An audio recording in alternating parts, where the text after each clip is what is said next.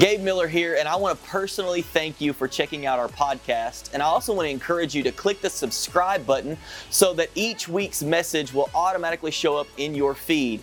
Another great way to stay connected with us is on our website at yourimpactchurch.com and on all of our social media outlets at Your Impact Church. I hope this message today encourages you, inspires you, and challenges you. Let's jump into the message. Well, good morning, good morning, good morning. Come on, are you excited to be here today? How many of you how many of you know I saw a lot of posts on social media this last week um, and I was thinking this morning it's 7 days after Easter and Jesus is still risen. Come on somebody. uh, so we put so much emphasis on that, rightfully so, um, on Easter Sunday, but uh, we should live that way and live in that reality every single day of our lives. Amen. Hey, I want to mention just a couple of things really quick, and then we're going to get into the message today. Um, on April the 30th, it's a Saturday from 10 to 1, the youth are having uh, a car wash here at the church, and all of the donations and proceeds from that are going to youth camp, and so that's coming up quickly. Youth camp is in June, uh, so we're a little less than two months away. And so they have that going on on April the 30th. And so if you're if you're able, if you're around, hey, stop in, say hi. Um, if you want to support that or get your car washed, come on, you can you can do that. We'd love for you to be a part of that. May the 1st, which is next Sunday, uh, is what we're calling Senior Sunday. So during the 1045 service, our seniors that are part of our uh, youth ministry here at the church, we're going to honor them and celebrate them, give them a gift, and be able to pray over them. And so uh, we're looking forward to that next Sunday. May the 7th is our next serve day. Uh, it always seems weird to me to say this, but it's going to be in the Piggly Wiggly parking lot. Come on you get so used to saying save a lot and then it changes on you and uh, anyway so in the piggly wiggly parking lot uh, at 10.30 we're going to be serving lunches on may the 7th so come join us for that. And then on may the 15th is child dedication sunday. So if you have a, a child that you want to dedicate to the lord maybe it's a newborn or, or a child that you've had uh, for a while. Maybe you just started coming to the church and, and you want to dedicate your, your children to the Lord. You can do that. Uh, just get on the app or on the website. You can sign up. That just lets us be prepared for everything that we want to provide for you on that day. So that's on May the 15th during the second service. Um, and I'm running through these quickly, but uh, softball. So we have the opportunity to uh, participate in playing softball. So if you're a part of our church, man or woman, and uh, you want to you want to play softball this summer out in the lobby there is a sign up form out there. And you can put your name and phone number information and then we'll get in touch with you and uh, let you know uh, details that are coming up as that gets closer. Uh, so you can do that today. In the month of may we're going to do something that we've never done before. Uh, it's a thing called um, one of our one of uh, the the pastors in our lives they've done this several years. And so we kind of took the, the name that they've put on it and we're, we're simply calling it May We Pray. And so during the month of May, we're going to have specific times where we are going to gather together uh, on Sunday evenings. I believe it's the 8th, 15th, and 22nd. And we're going to gather here at the church, everyone who's available, and we're going to take about an hour and we're just going to spend time praying and worshiping and uh, just seeking the Lord. And so we're going to be doing that during the month of May. So that gives you a couple of weeks to, to make preparation to where you can be here on a Sunday morning, come back that Sunday evening, and let's take time to pray together. And, uh, and we'll give you more details as that gets a little bit closer as well. And then the uh, last thing I want to mention is our iKids team. Uh, we didn't mention it last week, but I want to let you know again we have had people that have joined that team. Uh, but as we've mentioned before, our iKids ministry is growing. Uh, and, and we're just in need of more volunteers and people to step up to the plate. And so, if you have not joined that team, we would encourage you today to, to consider being a part of that team, jumping on that, serving once a month or whatever that looks like for you, and helping be a part of investing in the next generation. Amen. Uh, and I want to I want to do one thing. I want us to do this one thing corporately, if we can. Uh, many of you have seen on uh, on Facebook, Instagram, social media, whatever you're on uh, there is there's a family that is in Dallas right now, and they have a little boy. He's eight years old. Some of you know the family. Some of you may not know the family, and you've just seen some posts on uh, social media. But I want us to. Last night there were a couple of different locations where they had uh, a prayer service for him specifically. And uh, I don't know every one of the details. I've been staying updated like through social media and things like that, but uh, but I know that uh, he's in need of a miracle. And here's the good news we serve a God who performs miracles. Amen. And so, what I want us to do is, I want us to link our faith together today, and I want us to pray, and we're going to believe that God's going to do uh, a miracle in a hospital room in Dallas, Texas. Come on, do you believe He can do it? All right. So if you will, if you want to stretch out your hand, if I mean whatever whatever you feel like the Lord's leading you to do in this moment, but let's just let's just go to the Lord in prayer and let's believe that uh, He's going to do what He says He can do and what we know He can do. Amen. So Lord, today we thank you right now. Uh, for James, Lord, we just pray right now in the name of Jesus that your healing power is at work in that hospital room right now. God, that your healing power is flowing through his body. It is being activated in his body. And Lord, we believe, as was even stated last night in a prayer service, that he will not just walk out of that hospital room, but he will run out of that hospital room. And Lord, we thank you for complete healing. We know that you can, and we believe that you will. Lord, we believe that it's your will to heal. Lord, that you love him and that you want to see him made whole. And Lord, we just pray right now for peace and for comfort over the family, over the parents, over uh, his brother right now in Jesus' name, extended family, that you would comfort them, bring peace, Lord, that you would build their faith during this time. And we thank you for the testimony that is to come of his healing right now in Jesus' name. Come on, and everybody said, Amen and amen. All right. Well, we're going to jump into today is um, uh, not the beginning of a series or anything. It's a message that I felt like the Lord put on my heart, and uh, we're going to be in Second Peter today.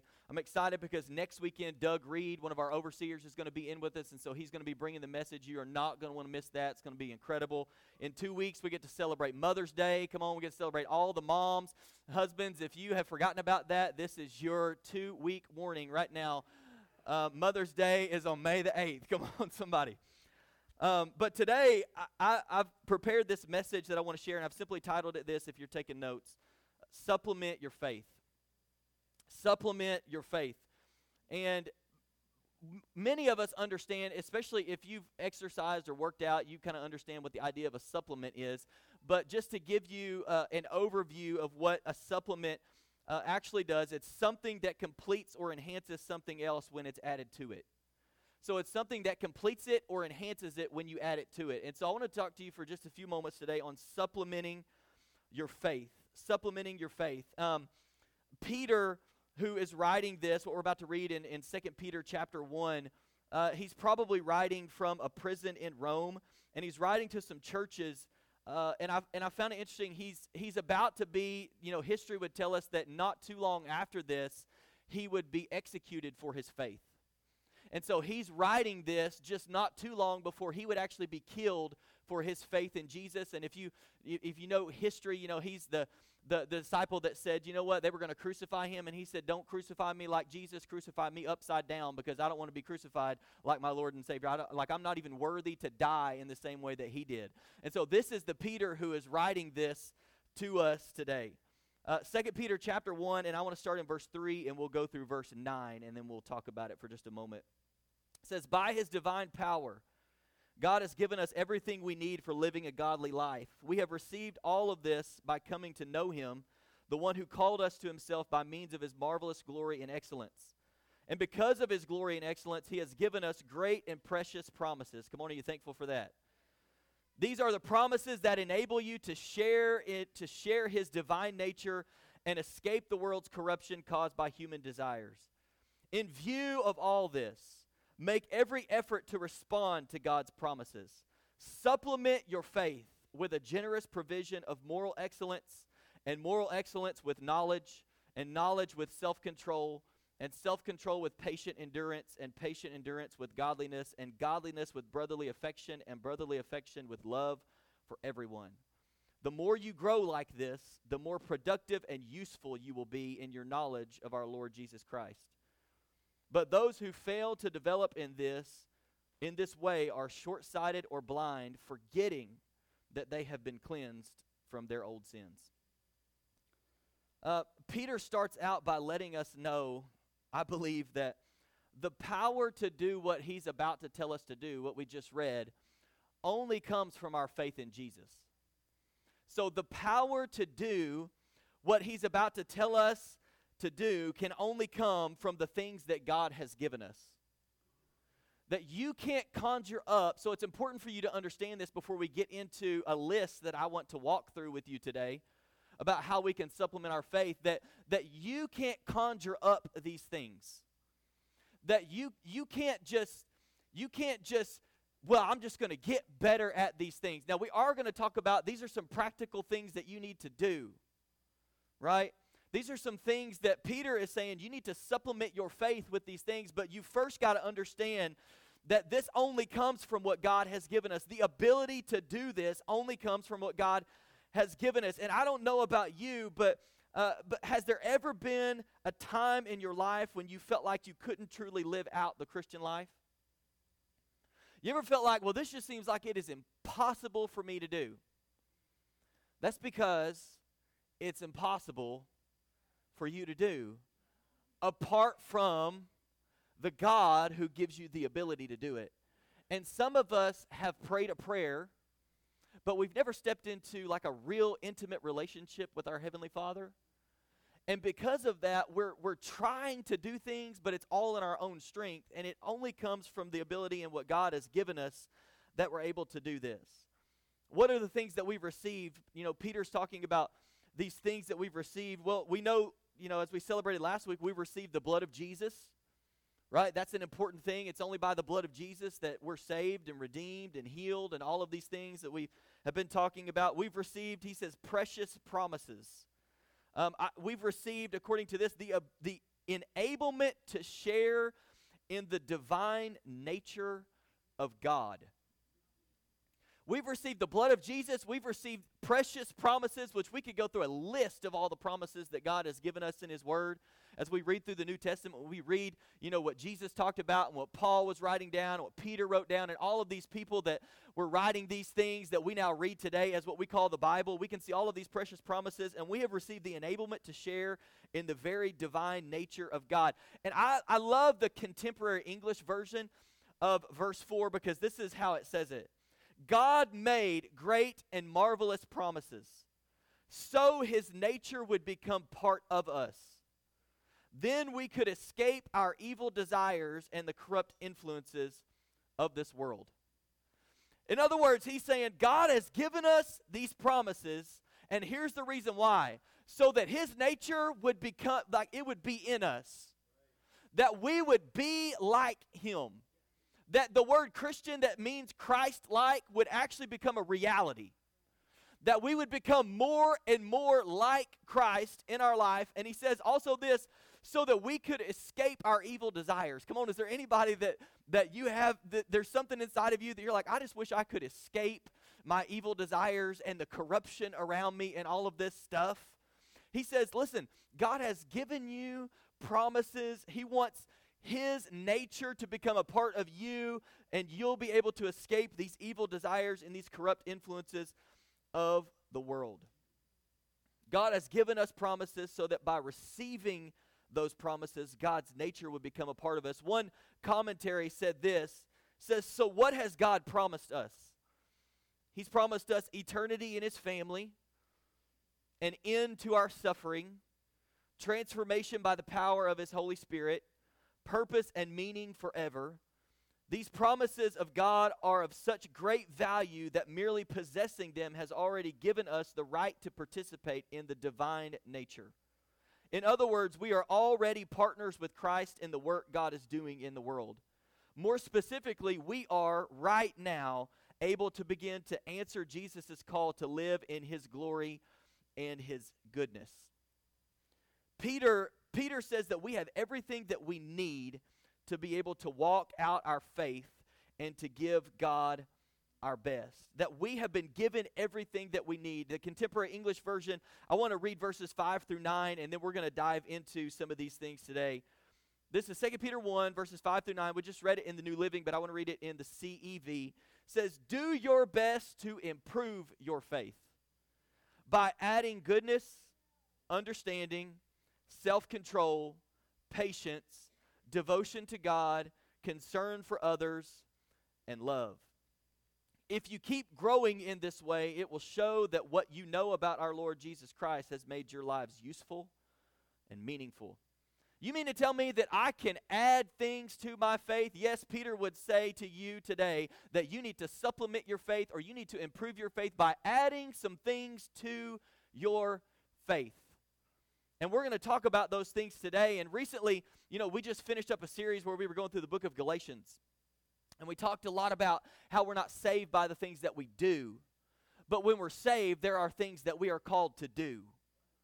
It's not our works that save us, but we're called so that we can enter into the good works that God had prepared before time for us to do. And so we have to we have to continue to understand the difference because today it's going to be about things that you need to add to your faith or you need to supplement your faith with that you need to as the CEV would say improve your faith in this way by adding these things. And it's important for you to know that we can't get right with God by doing all the right things. Being right with God is about placing our faith in Jesus and what he did for us. But we discover here in Second Peter Eh, that our faith needs to be more than just a belief in some facts. So some of us we we struggle in this area, myself included sometimes where our our our faith is just a belief in some facts. And the belief in the facts is really, really good. And it is essential that you believe that Jesus was the Son of God, that you believe that He died for you, and that by His stripes you are healed, and everything that we talked about last weekend, that you believe He was buried, that He was put in a tomb, that you believe that He came out on the third day and He was rose to, rose to life, and that He, you know, like to prove it, He showed Himself to several people before He went back to heaven. All of those things are necessary for you to believe.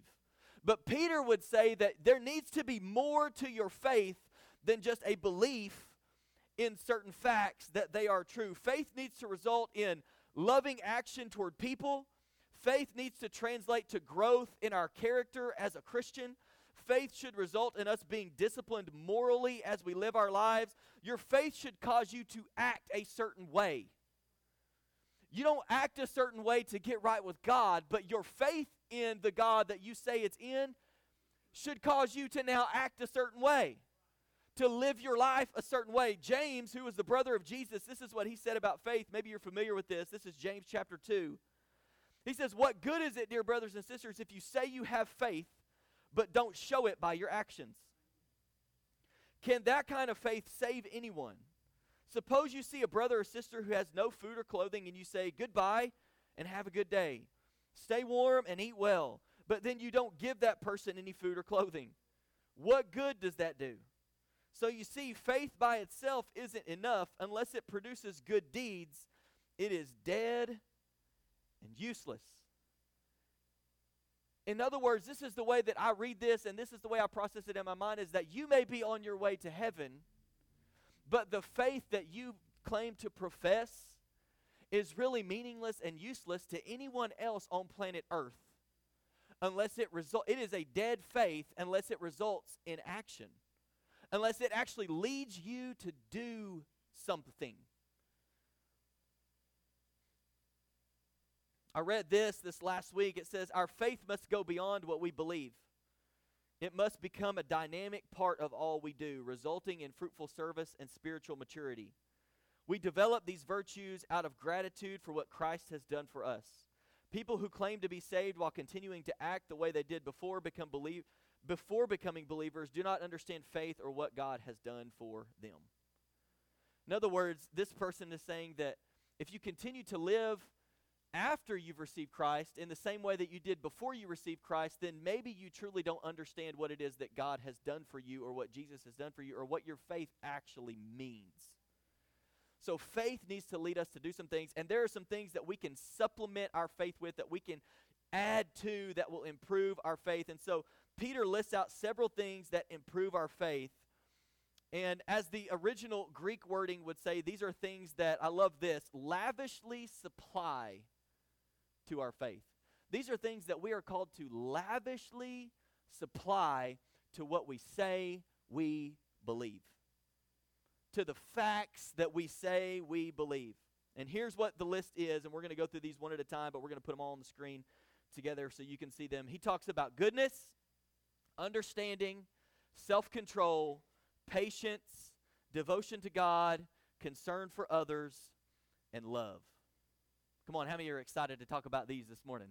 How many, how many of you are excited to talk about patience this morning?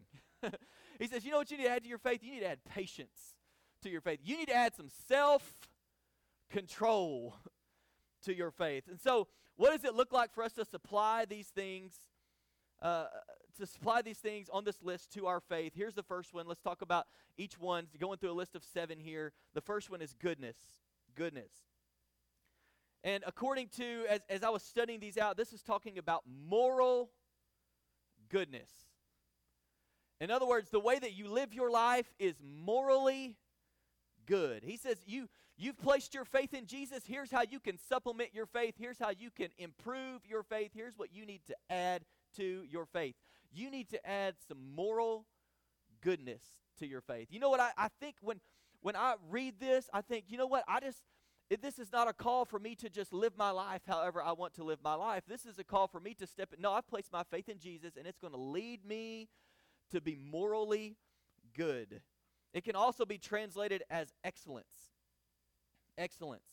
Same Greek word can be translated. He says, you know what you need to add to your faith? You need to add excellence to your faith. And this is the same word that Paul used in Philippians 4. Maybe you're familiar with this verse. This is verse 8. He says, And now, dear brothers and sisters, one final thing. Fix your thoughts on what is true and honorable and right and pure and lovely and admirable. Think about things that are, here's our word, excellent and worthy of praise. Think about things that are morally good and worthy of praise. What are you thinking on? Are you thinking on things that are, I think one of the primary ways that we can add this to our faith, that we can improve our faith in this way, is when we begin to think on things that are good. We think on things that are excellent. We think on things that are morally good. Our faith, it should lead us to live in a way that is good morally, respectful, upright, gracious, high standards. Let me just talk about this for a moment. I think there are some of us, myself included, that I, I feel like the Lord is challenging me to raise the bar. He's saying, you know what? As I was studying for this, like, you need to add excellence or goodness, moral goodness to your faith. You, in other words, there needs to be a high standard. Like when you place your faith in Jesus, it should lead you to have a desire to raise the bar and raise the standard of your life. You know what? I'm no longer going to live like this because I see everybody else living like this. I'm going to raise the bar a little bit. And no, I'm going to go after God in a way that I'm going to live morally excellent. I'm going to live and I'm going to make sure that this goodness is in my life and is flowing out of my life. And maybe some of us, we need to just raise the bar in our actions a little bit. We need to add that to our faith. Here's the second one that he lists is understanding. Understanding. This can also be translated as knowledge, or I like this, wisdom. says, you know what you need to add to your faith? You believe in Jesus, you need to go after wisdom. You need to seek out knowledge. You need to seek out wisdom. You need to know who God is. You need to know who you are in Christ. You need to know what you're called to. You need to have wisdom. Come on, is there anybody at church today that would say, you know, I just don't need any wisdom? I just don't, I like, I don't need to know anymore. I don't need to understand anymore. I don't need to be any wiser. I just feel like I have all the wisdom that I need. I don't think there's anybody that would honestly say, I just have all the wisdom I need. No, he says, you know what? You need to supplement your faith with wisdom. You need to go after wisdom. And here's here's the great news today is in James chapter 1 and verse 5. James writes this. He says, "If you need wisdom, ask our generous God, and he will give it to you. And he will not rebuke you for asking." If you need wisdom, ask God that, that he would go on to say like and don't doubt. Don't go into it saying, you know, like, well, I need wisdom, but I don't really know if you're going to give me wisdom. Like he says, go into it without doubting. Go to God. He says you can confidently go to God and say, you know what? I need wisdom. Anybody ever been making a decision in your life and you needed wisdom? Like I just need to know what to do in this situation. I need you to I need you to speak something to me. I need you to point me somewhere in your word. I need you to reveal something to me so that I know what decision to make or what choice to to decide on or come on the person that I'm supposed to marry. Like I need I need some wisdom in my life. He says you need to add this to your faith. We, we gain knowledge through our personal relationship with God and through studying His Word. How do you how do you add how do you improve your faith by adding understanding uh, this knowledge this wisdom? If you if you're not investing in your personal relationship with your heavenly father that's going to be difficult.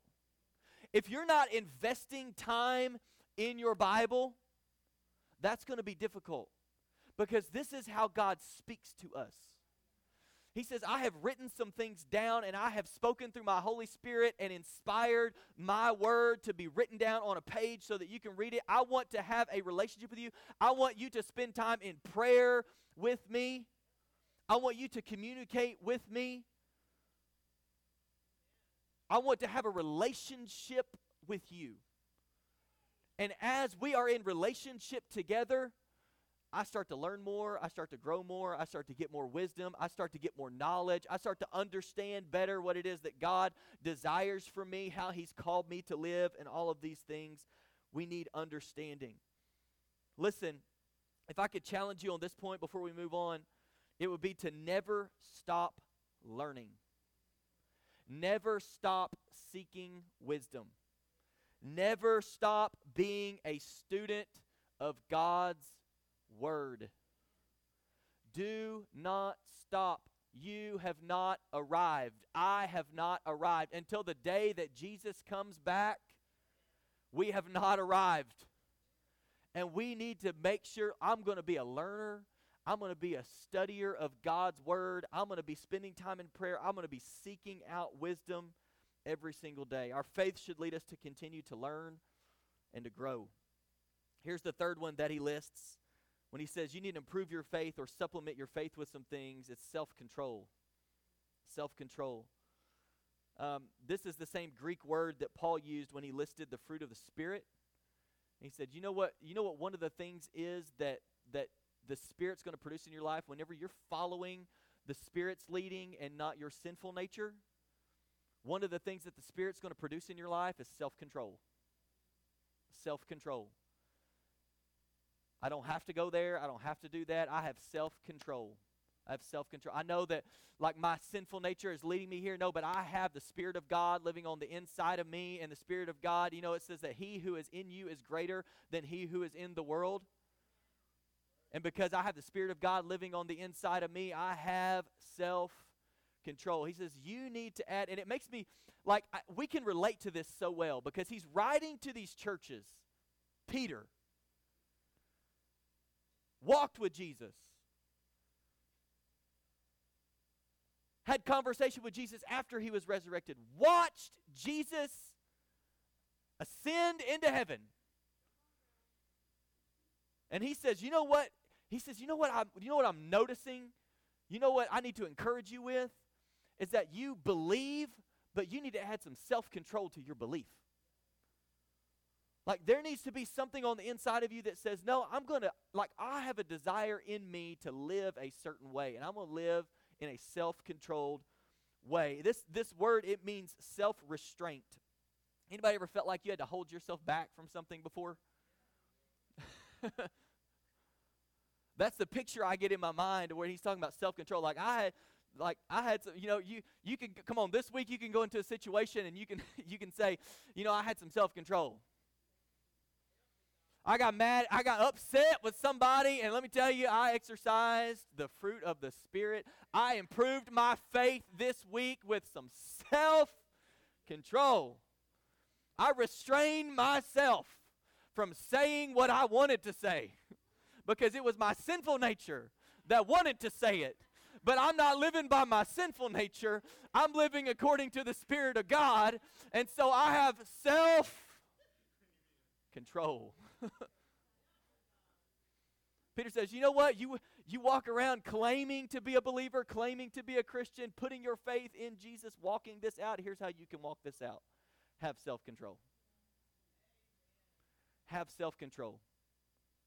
So, some of us, some of us, we just need to take 10 seconds when we feel like saying something or doing something and just, I'm going to count to 10. Come on, anybody ever 20 seconds? Yeah.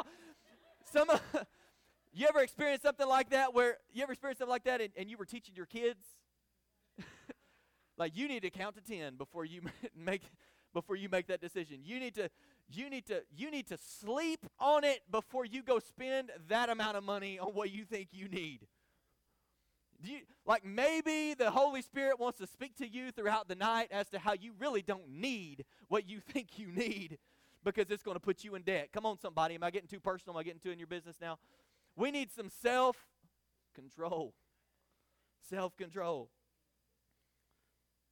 We could say it this way I like this to have self control means to have spirit control. Submitting to the Holy Spirit within you, being in control, should be a result of your faith. Come on, we're going to add it to our faith. Here's the next one in the list is patience. He says, You know what you need to add to your faith? You need to add patience. This can also be translated as patient endurance, or we like this word, perseverance. Anybody like to persevere?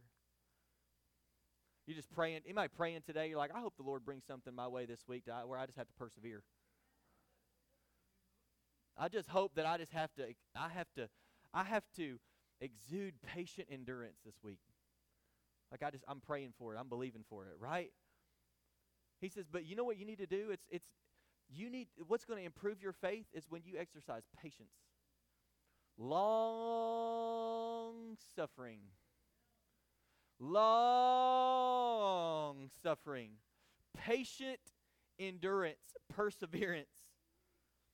God enables the believer to remain under or endure challenges in life. That's how we know that we can be patient, that we can endure, that we can have perseverance. This is the same word that Jesus used when he was explaining the parable of the farmer scattering seed in Luke 8. I don't know if you've ever noticed this before, but Jesus has just told this parable about, you remember the different types of soil? and he, the farmer goes out and spreads the seed this type of soil and this happens and this type of soil and this happens and he goes through all the soil and then the disciples are like hey can you explain this to us and jesus says well i'll explain it to you and he explains the parable and at the end of his explanation this is what he says about the good soil Okay, this is the good soil. This is not the thorny soil. This is not the rocky soil. This is the good soil. And he says, and the seeds that fell on the good soil represent honest, good hearted people who hear God's word, cling to it, and same word, patiently produce a huge harvest. Persevere through some things so that they can produce a good harvest. Patiently endure through some things so that they can produce a good harvest. What we would like for it to say is that we have decided we're going to be good soil and that God's word is going to rest on good soil. And because it's on good soil, that things are just going to happen and everything is going to be great and nothing is going to be difficult. And I'm never going to experience any hard because I have made the decision to be somebody who is good soil. And he says, no, even the good soil, as it's producing a harvest, there is patient endurance as the harvest is being produced. Our faith should result in this steadfastness to continue to follow Jesus even in the midst of the things that we may have to endure. Here's the next thing devotion to God. Devotion to God. This is talking about a reverence for God that comes as a heart response. And here's how I picture this in my mind. Devotion, he says you need to supplement your faith with this, improve your faith by adding this. This is this is that my heart is, that I am so in love with Jesus that out of my heart comes devotion for God. It's a condition of my heart, it's a reverence for God that comes as a heart response. In other words, it's an inner response to the things of God. It's an inner response to the things of God. Here's uh, the best way I know to define this it's because my heart is turned toward God reverence for God and devotion to God are flowing out of me. Because my heart is turned towards God, reverence for God, devotion for God, commitment to God, respect for God, all of these things are flowing out of me because my heart is turned toward Him. And so I have devotion for God. Here's what Paul says about this, this same word uh, or the same phrase when he's he's writing to Timothy, 1 Timothy chapter 4. He says, "Do not waste time arguing over godless ideas and old wives' tales. Instead, train yourself to be godly." Same word. Train your in other words, don't focus so much on all of this. But worry about training yourself to be godly, training yourself to be devoted to God. He goes on, physical training is good, But training for godliness, same word again, is much better, promising benefits in this life and in the life to come.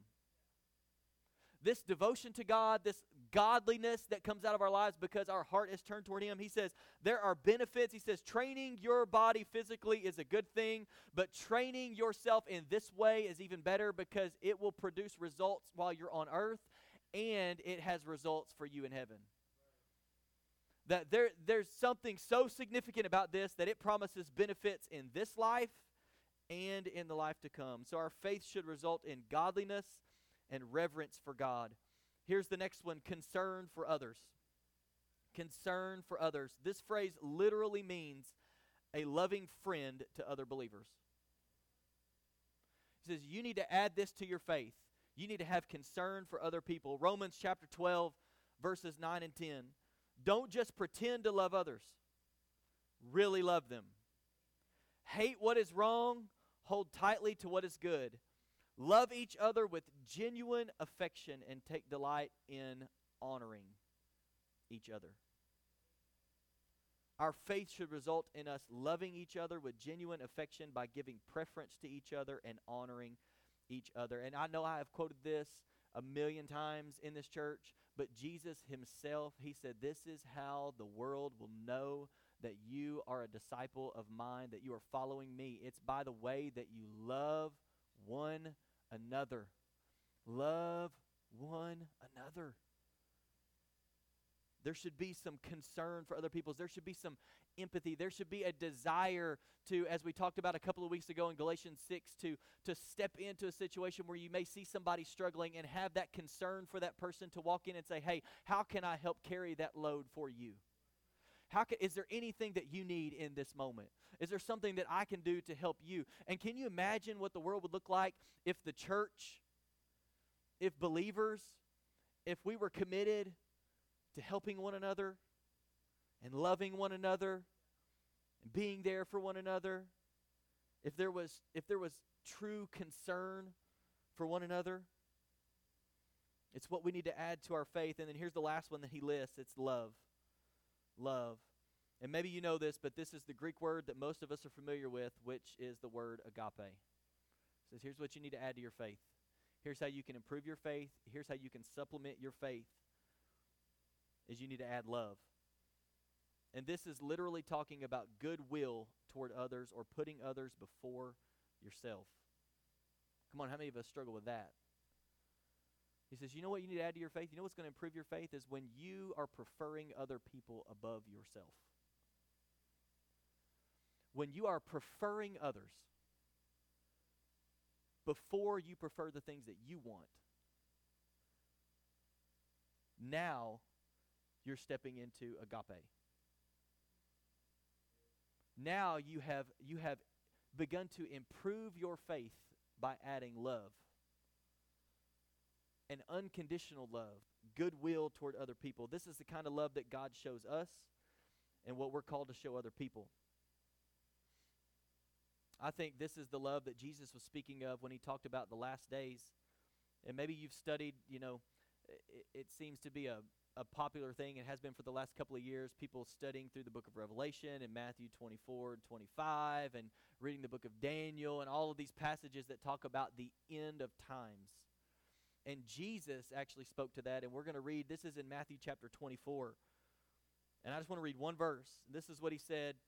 He said, like, basically, as we're nearing the end, he says this in verse 12 Sin will be rampant everywhere, and the love, same word, of many will grow cold. And Peter would tell us, you need to make sure and add this love to your faith. You need to live your faith out in a way that shows this love to other people. And Jesus warned us he said, In the last days, when you're living in this time, sin will be rampant everywhere. And this love, this love that Peter would tell us, you need to act like this, you need to supplement your faith with this kind of love. This kind of love for other people. This love of many people is going to grow cold. And our faith should result in us operating in this kind of love toward others in our lives. And here's the reality these things don't necessarily come automatically. I mean, how many of you have just been living your life and you've just been just self control just comes automatic to me. I'm just I'm all like I'm automatically patient. I automatically just love everyone. I automatically have goodwill toward everybody. Like these, these things don't necessarily automatically happen. Uh, they require some dedication and they require discipline. But God has already given us, listen, we read it earlier at the beginning. God has already given us everything we need to live this kind of life. And I want to go back to it and just show it to you again at the very beginning. And we probably won't have this on screen because they were not prepared for this. But, but he says, before he gets into any of these things, he says that you have the ability to live this kind of life, that God has given you everything that you need. Verse 3 by his divine power. God has given us everything we need for living a godly life. You have everything that you need. Everything you need. God has already given us everything that we need to live a godly life. He says, so you need to supplement your faith with some things. And then he lists out these things that are going to require some dedication, they're going to require some discipline, but they are possible. And everything that we've been talking about this morning, it all stems back to God's grace that he showed us through Jesus being the source of us living godly lives. It all initially comes back to our faith in Jesus and our desire to follow him and live our lives for Him. The reality is, if you don't have a desire to follow Jesus, you probably won't have a desire to add these things. You probably won't have a desire to supplement your faith if you don't have a desire to truly follow after Jesus. So it all comes back to us following Him. And so I want to end in this way. For the next few moments, I want to run through three important decisions that I think that we all need to make in order to live out what Second Peter is talking about. And you're not going to see these in Second Peter but as I was reading and studying, I think there are some things that will lead us to the place to where we have a desire to where we are, are actively living these things out and supplementing our faith with these things. Here's the first thing define what you would die for. What what are you what are you willing to die for we've talked so much even through galatians how where the, the word of god and jesus you know he said like hey if you want to follow after me you've got to die to yourself if you want to follow after me, then you've got to lay down all of your earthly, worldly desires, and you've got to pick up your cross and you've got to follow me. You've got to die to yourself. And until you know what you're willing to die for, you're not really ready to live and love. And here's what John 15 tells us there is this is my commandment love each other in the same way i have loved you there is no greater love than to lay down one's life for one's friends no greater love. Love isn't necessarily measured by words, but it's measured by a willingness to sacrifice. Love isn't necessarily, come on, you know this. You know this. There's been somebody that told you they loved you, but their actions didn't match it. And which one did you believe? Love is not necessarily measured by words, but it's measured by a willingness to sacrifice something. I'm willing to lay down my life for you. I'm willing to sacrifice this for you. I'm willing to give up this for you because I love you that much. Chances are that if you haven't died to yourself, your faith may be dead and not resulting in the life that God has called you to. So we have to define, in other words, we have to make the decision I'm going to follow Jesus. I'm going to lay my life down my sinful nature has been crucified with Christ. And so I'm only living for Him, and it's Him that's living in me. Here's the second thing that I think a decision that we probably need to make is we need to sacrifice our comfort. In order to supplement or improve your faith with the things that we've been talking about, one of the things that you will probably have to do, maybe you won't, but probably you're going to have to sacrifice your comfort because we like to be comfortable. We like to be comfortable. There would be so many of you. I was thinking about this funny example. There would be so many of you if I, if you were to come into church next Sunday and and me and the staff and we all came in here and we took out these chairs and we went to Heritage Hall and we got those white chairs and we just filled this room with those white chairs, you know, that we were so anxious to get out of because it hurt so bad when we sat in them. Some of you would walk in and be like, Really? This is not as comfortable. I know that's a funny, silly example, but some of us live our lives that way. And the reason we haven't we haven't supplemented our faith with self-control is because we like comfort. The reason we haven't supplemented our faith with with concern for others is because we like comfort. And we have to be willing to sacrifice some comfort. 2 Timothy 2 3, Paul says, Endure suffering along with me as a good soldier of Christ Jesus. Endure suffering along with me sounds like it's not a comfortable thing. Sometimes, sometimes living for God won't be comfortable. Sometimes following Jesus will not be comfortable. But we have to be okay with being uncomfortable. Sometimes taking a stand for what's right won't be comfortable. But we have to take but we have to be okay with not being comfortable. We've got to get to the place where we say I'm going to sacrifice my comfort so that I can live for God. I'm going to sacrifice what makes me comfortable so that I can truly live for him. I love this this quote. It says you don't become a great man or woman of God without sacrificing. You don't become a great you don't become great by doing what's easy or comfortable.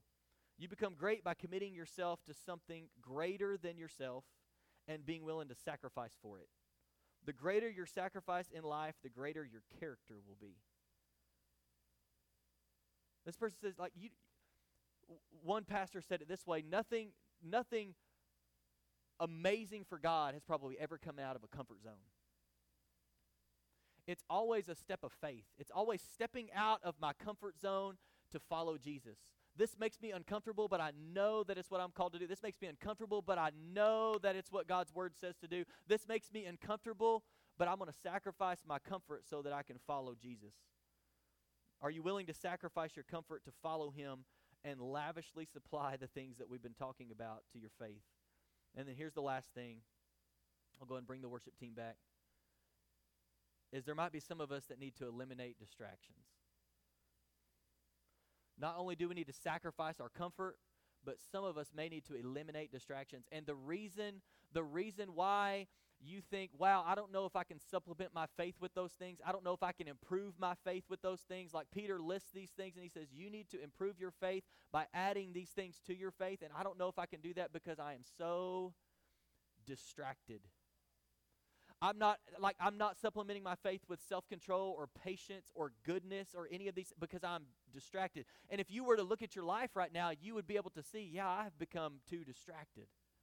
And maybe I need to eliminate some distractions in my life so that I can truly live life the way that God intended where he said, "I've given you everything that you need for living a godly life."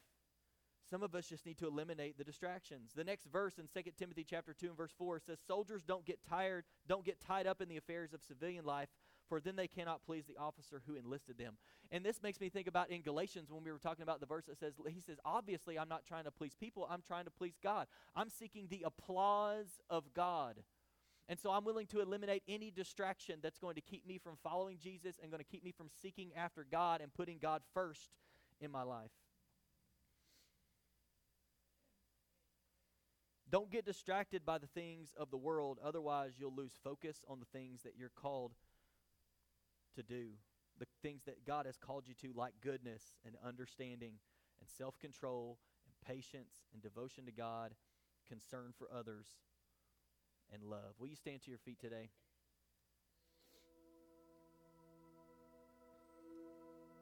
I want to challenge you this week to go back and read 2 Peter 1 we read today, and we've been talking about verses 3 through 9, that God has already given you everything that you need to live a godly life. And Peter says, here's how you can improve your faith it's by making it active, adding some things to it. Like what we talked about, the goodness and the understanding. I'm going to seek wisdom. I'm going to live, I'm going to raise the bar on the way that I live and the way that I conduct myself and the things that I do. I'm going to I'm going to have self-control. I'm going to have patience. I'm going to be devoted to God. I'm going to have concern for others, and I'm going to love people. I'm going to love God, and I'm going to love people. And I want to challenge you with just a few things, and then we're going to pray. Let's lay down our lives to take on the life of Jesus. Come on, my prayer is that you, if you're standing in this room or you're watching online, that you would make the decision today, if you haven't already. I'm, I'm willing to lay down my life to follow Jesus because that's what matters most to me. Let's sacrifice our comfort if it's in the way of what really matters. Let's be willing to sacrifice our comfort if it's in the way of what actually matters. And not stay in our comfort zone, but say, no, what? No, I'm, I'm going to live for what really matters even if it's uncomfortable sometimes. Let's eliminate distractions that keep us from following Jesus, and let's lavishly supply our faith with the things that the Word of God has shown us. I want to pray for you. The prayer team can go ahead and come down, and I just want to ask you to respond in your heart today. And just ask the Holy Spirit, are there any of these things that, that you're calling me today that, uh, that I have not I have not activated in my life, that I have not added to my faith, that I'm not living life out, the Christian life out in this way? And if there's anything that the Holy Spirit is speaking to you as we pray, just just all, just tell it just Lord, I repent from the way I've been living and help me to follow you. I have not been living with self control, but today I'm going to start living with self control, so help me to follow you. I have not been patient. I have not been seeking wisdom. I've just been doing things my own way. And today I'm making the decision I'm going to I'm going to supplement my faith with these things today. So, Lord, today we thank you for the opportunity to gather in this room. Lord, we thank you for the opportunity to worship you, and we thank you for your word. We thank you for what you are teaching us day in and day out. Lord, I pray that as we talked about today, that we would continue to seek knowledge and seek wisdom and seek understanding. Lord, we want to know you more. We want to know you better. And we want to follow you. We want to follow you. We don't want our faith to be dead. We want our faith to be active. We want to live it out for however long we have on this earth. And so today, Holy Spirit, I pray that you would speak to our hearts individually today, that you would do what only you can do. Lord, that you would fill in the gaps if there's anything that I have missed, Lord, that you need to communicate to somebody today, Lord, that they would hear it directly from you. Lord, they would sense it in their spirit today. And Lord, I pray if there's anybody here today who needs prayer for anything in their life, that you would draw every person today for prayer in Jesus' name.